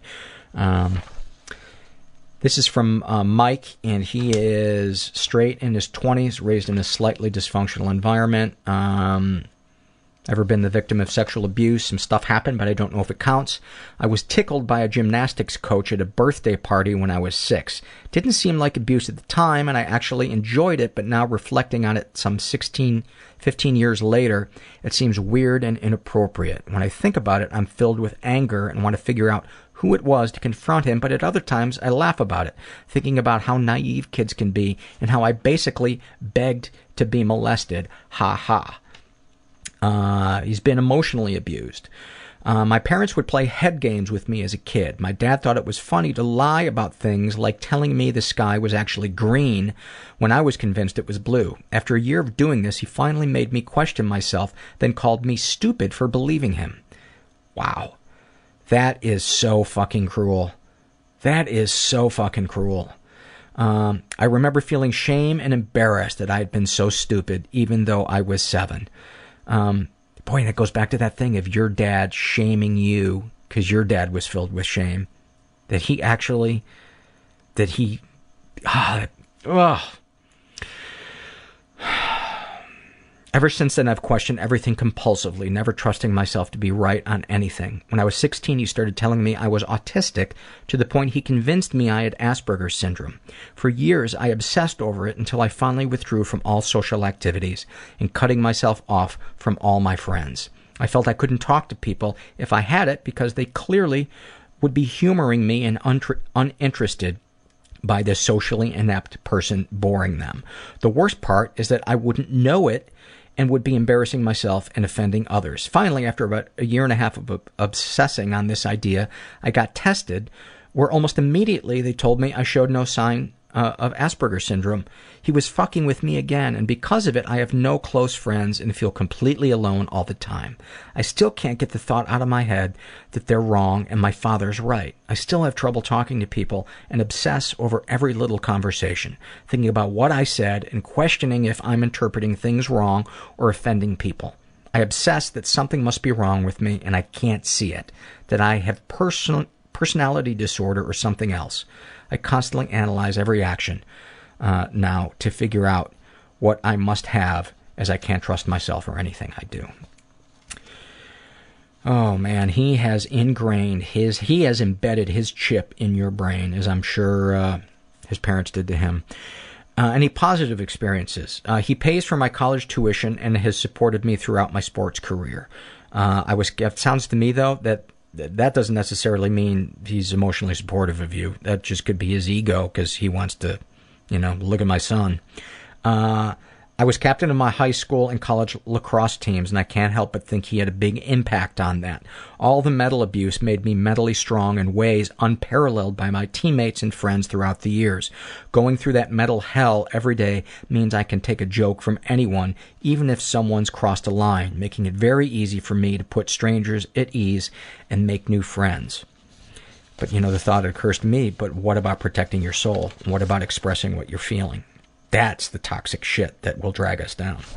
Uh, darkest thoughts? I think about doing heroin and cocaine all the time. I've never done either, and I'm proud to say that I haven't done any hard drugs before. But I get these cravings for it, like some psychotic lust. Just becoming a junkie in a crack house, strung out all day, every day. It seems so alluring for some reason. Every time I have these thoughts, I'm totally ashamed knowing that real drug addicts don't want to be in that situation. That life is a living hell for these people and they give anything to start over and not touch the stuff. Uh, it, it's this thought that keeps me away from ever trying it.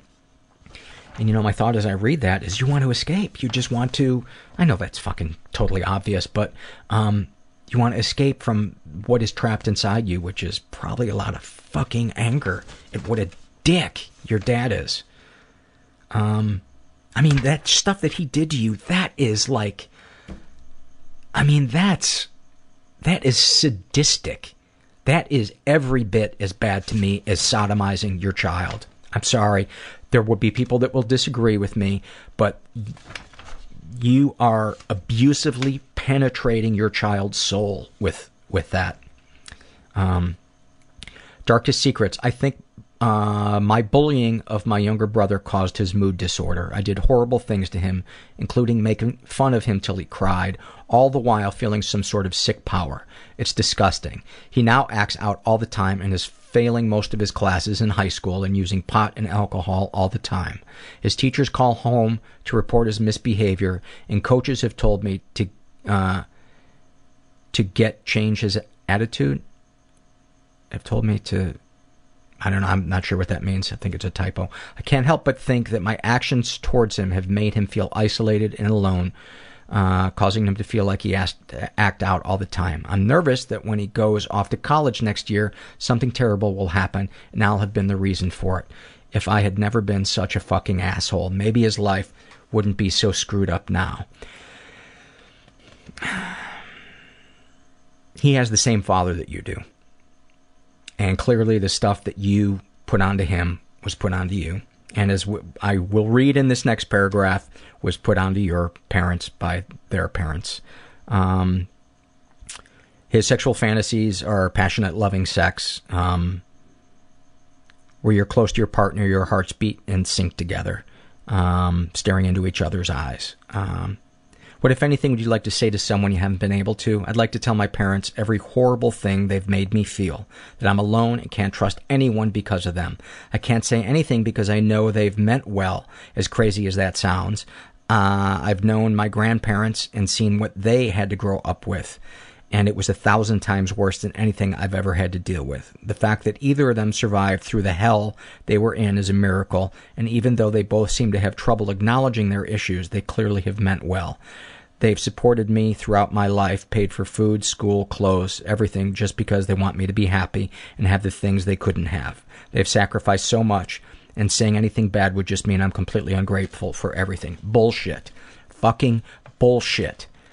They owe it to you to clothe you, to feed you, to put you into into school. Those are boilerplates thing things. And you know, sacrificing children don't ask a parent to sacrifice for them. That's that's the parents parents are supposed to sacrifice for their children. Um, and personally, you know, again, I'm not a therapist, but I'd like to hear you say this stuff to him because that stuff your dad did to you is so fucking mean. I mean, that is just, and I don't know why that's getting to me so deeply, but it, it it's, oh, it's, all right. How do you have you shared these things with others? No, I feel weak saying these things. I've always been known as the unfeeling tough guy who doesn't care about anything. Um, I don't think anyone sees past it or notices I'm lying. All I want is for someone to say, I know what you're feeling and it's okay. Say whatever you need to and I'll listen. Oh, that breaks my heart. I tried opening up to a close friend once and they got freaked out and dismissed it. I quickly made it seem like I was screwing around and it never came up again. But there are people who will who will feel you and hear you. And you know if you need to cry on their shoulder or fucking you know swing a bat at a at a, a you know a punching bag or but let that out man. God who wouldn't who wouldn't feel i'm i'm feeling rage just reading this cuz i just I read so many of these and get emails where people just can't they just keep making excuses for their parents and there's a difference between understanding that your parents are to understand that your parents were broken people and didn't have the tools to do any better that doesn't mean that you shouldn't get in touch with your rage and your anger. Because you don't have to take it out on your parents but you gotta let it out. You gotta let it out. And um and i and i wouldn't suggest you know going to a college bro um that you don't know if he's safe or not to, to share that stuff with. Because a lot of guys I went to college with, if I had been able to figure out what the fuck I was feeling, I don't know if I'd have been comfortable sharing that with them. Um, except for my best friend, Mike, who was a guest on the show. Am I talking about myself too much? I'm suddenly feeling ashamed. This is an awful moment filled out by a guy who calls himself Gin Bottle. I like him right away. His awful moment. One of my older cousins took her own life in March of this past year. My family dealt with the grief and loss in our own special ways. I dealt with it by developing a morbid sense of humor. A few weeks later, her husband commits suicide as well. Now someone has to go through all their stuff, and my mother, father, sister, and I volunteer to help my aunt sort items to be put into storage. My aunt and I go into her late daughter's bedroom and start packing up her books. We've almost finished with one shelf when we come across a book of cartoons by Andy Riley called The Book of Bunny Suicides Little Fluffy Rabbits Who Just Don't Want to Live Anymore. I start laughing. My aunt doesn't. Wow. That is, say it every time, awfulsome. Awfulsome. Um, Shame and Secret survey. We got two surveys left, this one and then a Happy Moments. And um, that's Paul panicking that he's taking up too much of your time and apologizing while on his own podcast. Let's just, let's just, I want the court. I want that noted for the court. Um, Shame and Secrets, filled out by a guy who calls himself Dark Side Out of Control. He's bisexual, in his 40s, raised in a stable and safe environment. Um, he was the victim of sexual abuse, uh, sex with a junior high school gym teacher, and I and he, he writes yes, and I never reported it. Sex with junior high uh, gym teacher, and I craved it. Have you ever been physically or emotionally abused? Um, never been physically abused, but he has been emotionally abused. Positive experiences with the abuser. I masturbate while recalling the experience, then want to cry afterwards. Man, I think I think you summed up in one sentence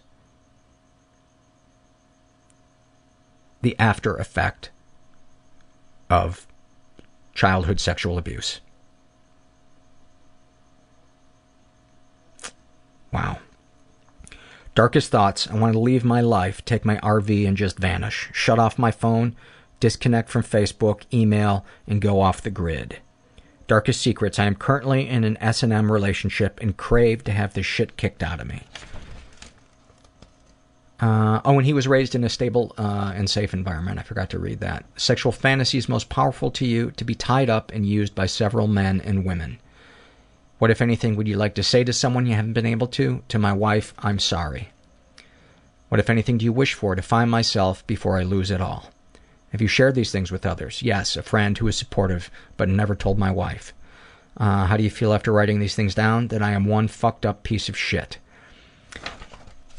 I strongly encourage you to contact the Rape and Incest National Network and look into getting some counseling. Or dial 211, find out what services, um, let them know that you were um, experienced stuff as a kid, um, unwanted sexual stuff. Um, maybe find a um, sex abuse survivors um, support group. Uh, try going to the website onein6.org, but just know that you are worth getting help. And finally, this is a happy moment filled out by Natasha. Hold on one second. And um, her happy moment my husband and I had just reconciled after he finally hit bottom with and got help for his pot addiction. By the way, I've heard that uh, hitting bottom, I've heard somebody say one time, hitting bottom with weed is like being kicked to death by a rabbit. Uh, she writes, It had been a three year long roller coaster of pain and hope, pain and hope, and finally legal separation and me moving out. I've been back at the house with him passing drug tests, doing his support groups, and honoring new boundaries for about a month. We went to Red Robin, nothing fancy, and we just wanted to feel like we were on a date and reconnecting. It was a pleasant enough dinner, and then the waitress asked if we wanted dessert. This was always a dreaded moment for me. I had spent the past few years never, quote, allowed to have dessert because my husband was always in such a hurry to get home to his pot. If I ever stood up to him and had dessert, he would glare at me and make snotty comments under his breath the whole time about how I was being so selfish, taking up all his time. Well, that day, when the waitress asked about dessert, he must have seen the feelings wash over my face because he took my hands, looked in my eyes, and said, I am so sorry I did that to you. You order dessert whenever you want. I started crying tears of gratitude for how much he'd changed. Needless to say, we told the confused server we needed a minute. That moment of love, understanding, and freedom from the pain of the past remains one of the happiest memories of that time in my life. Thank you so much for that beautiful, beautiful moment. And that's why I harp on support, support groups. You get moments like that. You get beautiful moments like that. Well, thank you guys for being a part of this thing. Thank you for your great surveys and uh, your financial support and um, everything. Participating in the forums, being just uh all right. Just thank you for listening and um this is awkward. Thank you for listening and know that oh i'm doing it backwards now. Go fuck yourself I can't. I can't leave on that. I sh- I so should have ended on go fuck yourself. but here I am, the people pleaser, back to tell you that you're not not alone. And thanks for listening. Now go fuck yourself. Everybody I know is bizarrely beautifully Everybody fucked up I in know is weird way. bizarrely beautifully Everybody fucked up in some weird way. Bizarrely beautifully fucked up in some weird way.